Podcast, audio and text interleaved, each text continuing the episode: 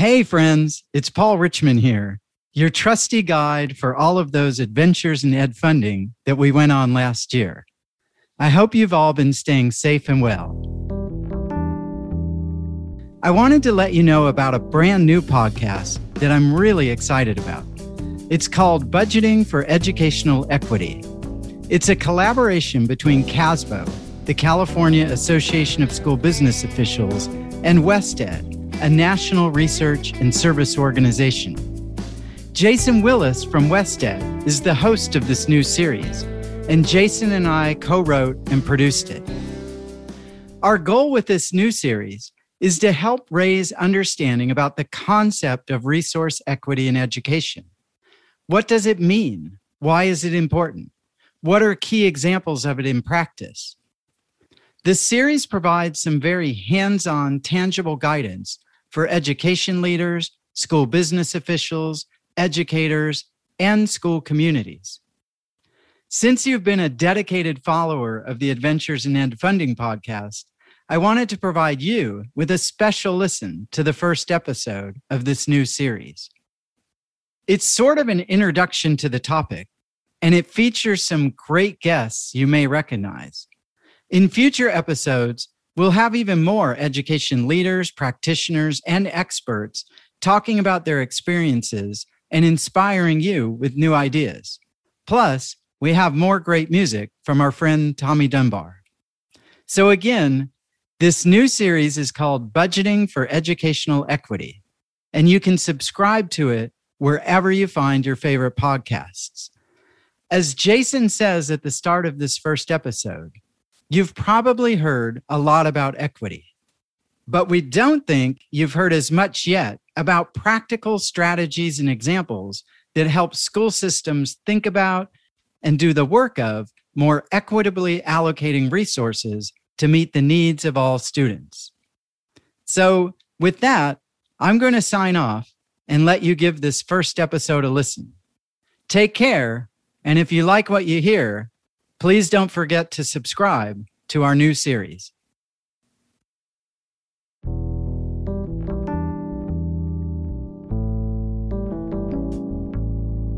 Equity refers to subgroup disparities. Well, we know that there are great disparities, that we have a lot of needs. We to have, make sure that all of our students have uh, everything that they need. What we call whole child equity. These are hard problems because equity is a hard issue.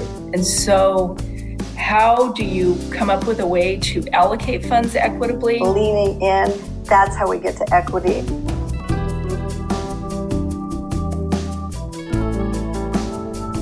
You've probably heard a lot about educational equity. Maybe you live or work in a community where the public schools help many students achieve great things, and that should be celebrated. But you also know there's a pervasive, urgent challenge. It might only be a handful of students in a single class or a group of kids at a particular school. Maybe it's the majority of students at a school or within a district. But the data tells us undeniably our current public education system is not working for all students. Here's the thing though it doesn't have to stay like that. How can dedicated teams of leaders, school business officials, educators, and entire school communities allocate resources, resources like time, money, and our most valuable asset, people, to better meet the needs of all of their students. And that's the story I'm here to share. It's a story we're calling Budgeting for Educational Equity. My name is Jason Willis, and I'm so glad you're here with me.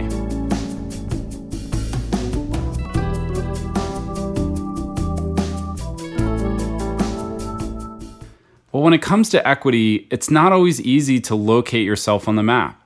Equity is multidimensional, many concepts connect in and out with it, and things can get confusing, especially the more you keep pressing your way forward into the noisy, bustling, sometimes uncomfortable intersection where equity meets educational resources.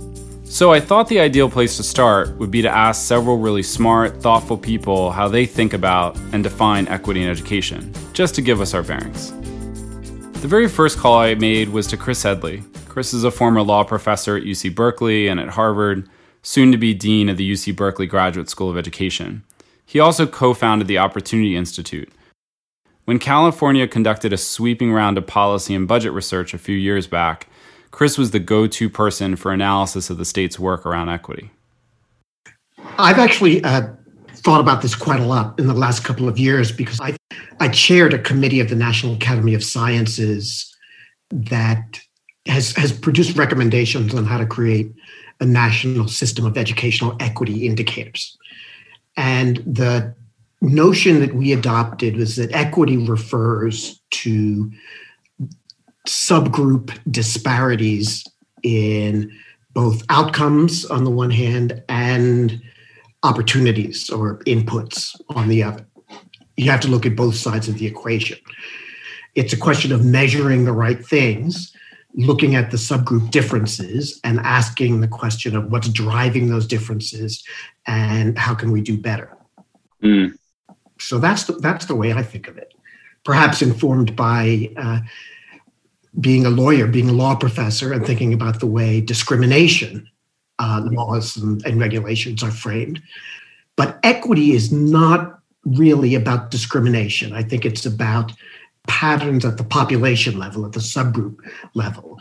And it doesn't require identifying somebody uh, who is the villain in creating inequity. It simply requires identifying the disparities that we believe are unacceptable and deciding that something must be done. Yeah, I think that's such a substantial differential you're pointing out there, Chris, especially the way you shifted the responsibility from a single individual to the collective. And say more about how this plays out in our schools.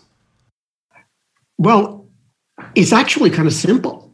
Uh, it's it's a notion that each and every child deserves the opportunities they need in order to succeed, to fulfill their potential. Um, I think, in particular, it looks to the responsibility of the adults in the system, whether it's uh, state legislators uh, or uh, budget makers or superintendents or principals. Uh, that's really the ultimate question is whether the opportunities and the attendant supports and interventions are given to the people, the kids who need them, um, and uh, that we hold ourselves accountable if we don't provide those opportunities.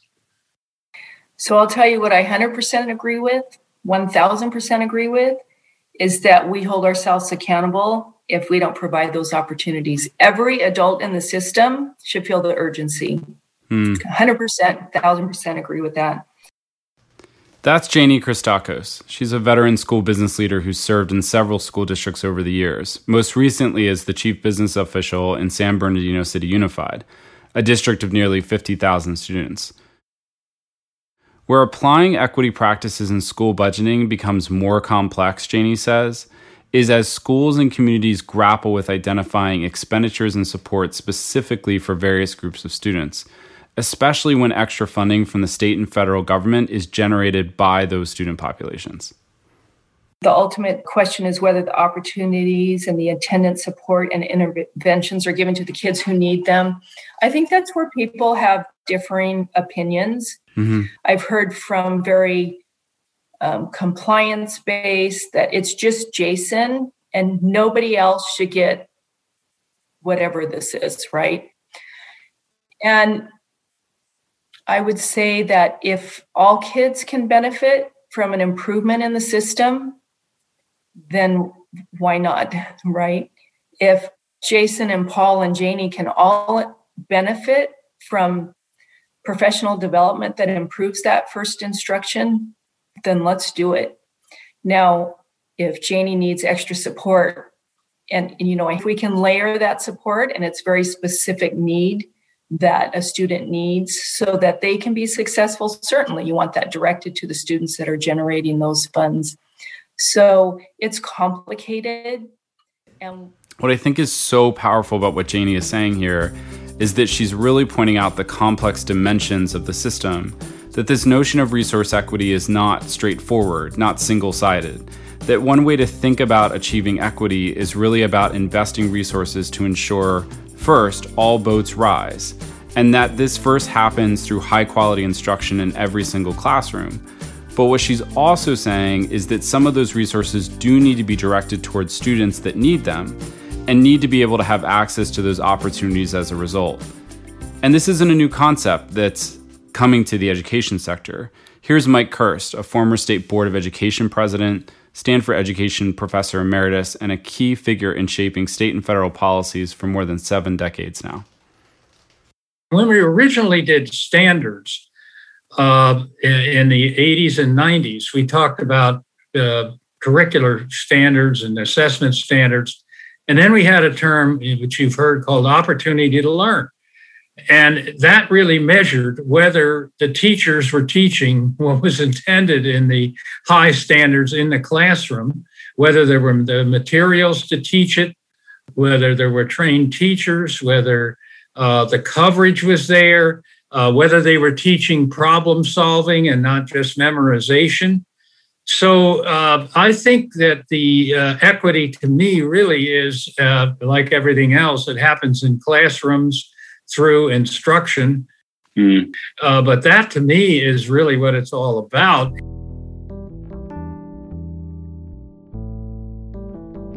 Equity and what it's about. That's what we're exploring in this first episode of our new series. And I'll be back with even more thoughts and definitions from our guests to help you get your resource equity bearings in just one minute. Hi, I'm Tasha Davenport, CEO and Executive Director of CASBO, the California Association of School Business Officials. CASBO is the premier resource for professional development and best practices for California's tens of thousands of school business leaders. We're excited to present this series to you in partnership with WestEd, a national nonprofit research development and service agency that works to promote excellence and equity in education. Our goal with this series is to raise understanding about resource equity and to help you think about and apply tangible strategies to achieve success for all students. And now it's my pleasure to turn it back to our series host, Jason Willis, former chief business official in several California districts and currently the director of strategic resource planning and performance for WestEd. Thanks, Tasha. Yet another important dimension to the educational equity conversation has to do with removing barriers.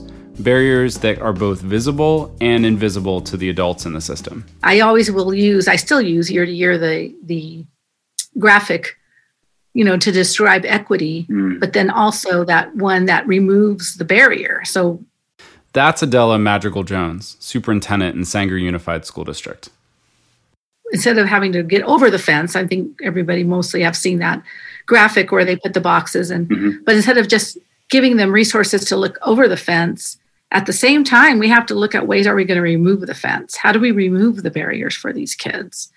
So um, that that equitable access is something that they automatically is just embedded into their day, into their experience here at the school.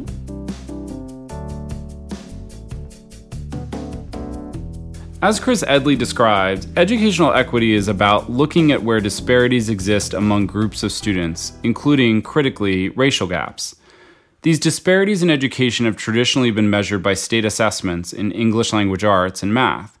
But, says Marguerite Williams, we also need to look through a wider lens. I think sometimes we feel that educators think that equity is only about race. But equity is more than just race. Race plays a huge part in the inequities that we see in our society and in our educational system today. But there are other areas that um, deal with uh, the poverty level of our students. Because you'll go to a district and you don't see any. Marguerite currently serves as assistant superintendent for academic services with Adelanto School District.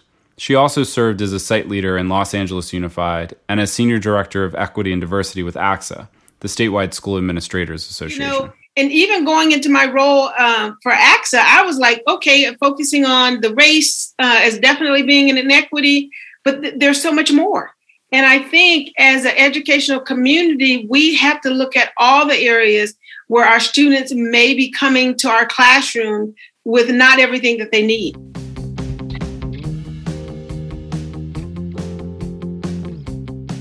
Looking at all of a student's needs, both inside and outside of the classroom, is, as Marguerite emphasizes, another key dimension to resource equity. And it has never been more relevant than now, when we find ourselves coming out of a devastating pandemic that has pulled the curtain back on stark inequities among students. Those of us in the education equity field understood there were inequities, but the rest of the country came to see because there were reports and stories of who had access to broadband, who had to be at the parking lot of a Starbucks in order to do their schoolwork. So those images of who got to work at home, who had to risk their lives, what what what students in high school suddenly weren't showing up because they had to take a, a job because their father had been fired. I mean, yeah, the images are right now, right now. That's Maria Echaveste. She serves as the president and CEO for the Opportunity Institute. She's also an attorney and formerly served in many pivotal public service positions, including as White House Deputy Chief of Staff. Maria joined the conversation when I reached out to Chris. Interesting. I think some of the detailed stories about the way inequity is evident in the pandemic um, have educated a lot of people about some of the nuances of disadvantage in the country. And that's all to the good. But for many of us, is this is old news. And how many news stories, how many think tank reports do we have to have to keep repeating the fact that the have nots are hurt the most? And the pattern of have nots seems all but immutable in our American system. That's the tragedy. We don't see nearly as many news stories or think tank reports about what to do about it, uh, what changes will get at the root causes of, of inequity. And that, of course, also brings us back to the budgeting question. Are you spending resources on the right things that will make a difference in narrowing these disparities and breaking the vicious cycles that we see caused by by poverty, by structural racism, uh, by uh, local property tax funding, all of the things that we know contribute to these patterns of uh, of misfortune. Yeah, I, I, Chris, I really appreciate the way that you, both you and Maria, are navigating this tension between where is the solution set to ultimately advance systems that are not only distributing resources more equitably, but creating those opportunities, achieving those outcomes for those populations. And I mean, there's a lot in there, right? There's a lot of commentary in there. So I, I want to take us a little bit deeper. What do you see as some of the common resource equities showing up at the school district level as you think about differences in resources that show up between schools? What what kind of comes to mind for you? Is it that just flatly all schools are under resourced and that's the problem? Is it an issue of re segregation in our schools? Is it an issue of having not enough resources going to students of most need? Is it all those, none of those? Yeah, was it's all of those, but I think I think that we need to be able to talk about education resources in recognizing the dotted lines with all those other things like housing segregation and economic inequity. Mm. And the Opportunity Institute, along with others, has spent the last few years working on what we call whole child equity, but it uh, is basically neuroscience tells us that the impact of adversity, poverty, and trauma affects children's ability to learn. It also tells us that the brain is malleable, and with the right interventions, children can learn. And every child learns differently, right? So, so when we talk about resource equity, the pandemic particularly gives me some hope that we are going to connect the mental health department and the social services bureaucracies to address the needs of children outside the classroom while still improving the teaching and learning, right? When you look at it that way, you start to see yes, it starts with what the investments are directly for the school, but then it it has to be more than just what that budget is. So it's a both and. It's like look at what's being invested by the local, by the state, by the feds, but then look at what else is or isn't available for those students that allow them to be able to focus on their education. You know, at one level, the problem is that uh, is here's a kid, the kid's facing lots of challenges, mm-hmm. uh, family, community, at school, the broader society, the images, the signals. Um, do we nurture that kid's dreams so they have them? Um, do we discount that kid's dreams? Or do we embrace them, support them, and hold ourselves accountable for creating possibilities? Um, we often have a, a, positive rhetorical response to those kinds of questions, but is it reflected in budgets? Is it reflected in programs? Is it reflected in outcomes? Mm. Um, it's got to move from the realm of rhetoric into the the realm of of implementation. As you survey the the landscape in California, do you have examples of communities that are you know on the road to putting some of these pieces in place where they are reframing or rethinking the way that they're thinking about supporting students from a resource perspective you you you raise something dear to my heart which is the landscape whether it's california or frankly across the country is replete with examples of really good practices really good policies jewels of the schools right the challenge is how do you make that systemic? How do you take it to scale? So there's just there's an urgency, you can hear it in my voice right now mm-hmm. to take those examples to try to point to that and say, this is what we should be doing here, especially right now when there's money coming from the states, from the feds. Here's how you could spend your money differently and have a greater impact.